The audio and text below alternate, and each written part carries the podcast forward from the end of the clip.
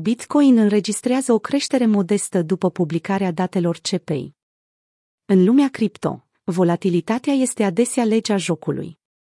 În ultimele zile, indicele prețurilor de consum, IPC, un catalizator cheie de volatilitate pentru activele cu risc, a fost în centrul atenției datorită potențialul său de a influența prețul Bitcoin, Bitcoin.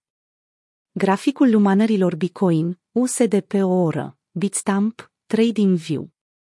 Înainte de publicarea datelor IPC, comentatorul financiar Ted Talks Macro a prezis o scădere iminentă a inflației. Într-o analiză pe YouTube din 9 mai, el a declarat, este posibil să vedem o scădere treptată și, de fapt, destul de abruptă, a inflației. Analiza sa a fost susținută de Cleveland Fed Inflation Forecast și Trueflation, un indicator neoficial al tendințelor inflației. Tetalx Macro a conturat apoi posibile schimbări ale prețului Bitcoin în funcție de diferite cifre posibile ale IPC, conform probabilităților indicate de JP Morgan Chase. Un IPC peste 5,5% avea o probabilitate de 4% de a duce prețul Bitcoin la 25.000 de dolari.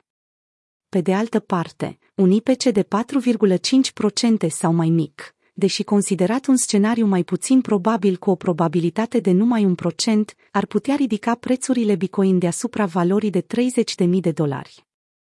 Twitter.com În acel moment, instrumentul FedWatch al CheckMate Group a raportat o așteptare de piață de 80% pentru ca Rezerva Federală să suspende majorările dobânzilor în iunie. Publicarea datelor IPC și efectul lor asupra prețului Bitcoin. Cu toate acestea, datele IPC reale publicate de Biroul de Statistică al Muncii, BLS, miercuri dimineața au adus o altă perspectivă. Rata anuală a inflației din Statele Unite a scăzut la 4,9% în aprilie față de 5,0% în martie, ceea ce a fost în concordanță cu prognozele economiștilor.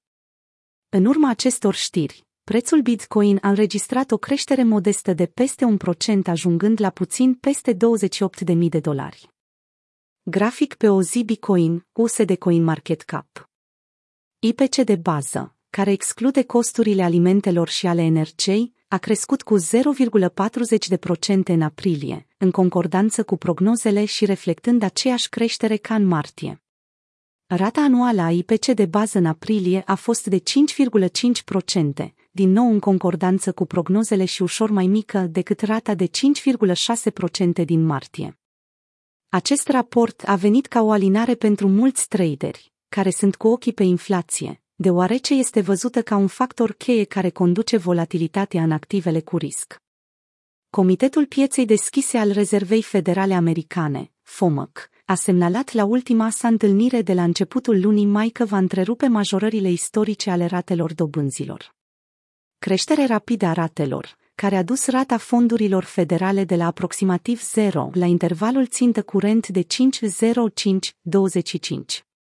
Această creștere rapidă a ratei nu a reușit să aducă inflația sub ținta de 2% a Fedului. Această ușoară moderare a inflației de astăzi ar putea oferi Fedului spațiu pentru o politică monetară mai ușoară, o mișcare pe care traderii o pariază în prezent.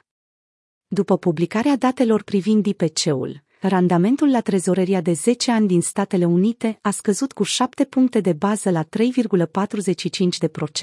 iar cel de 2 ani cu 9 puncte de bază la 3,94%.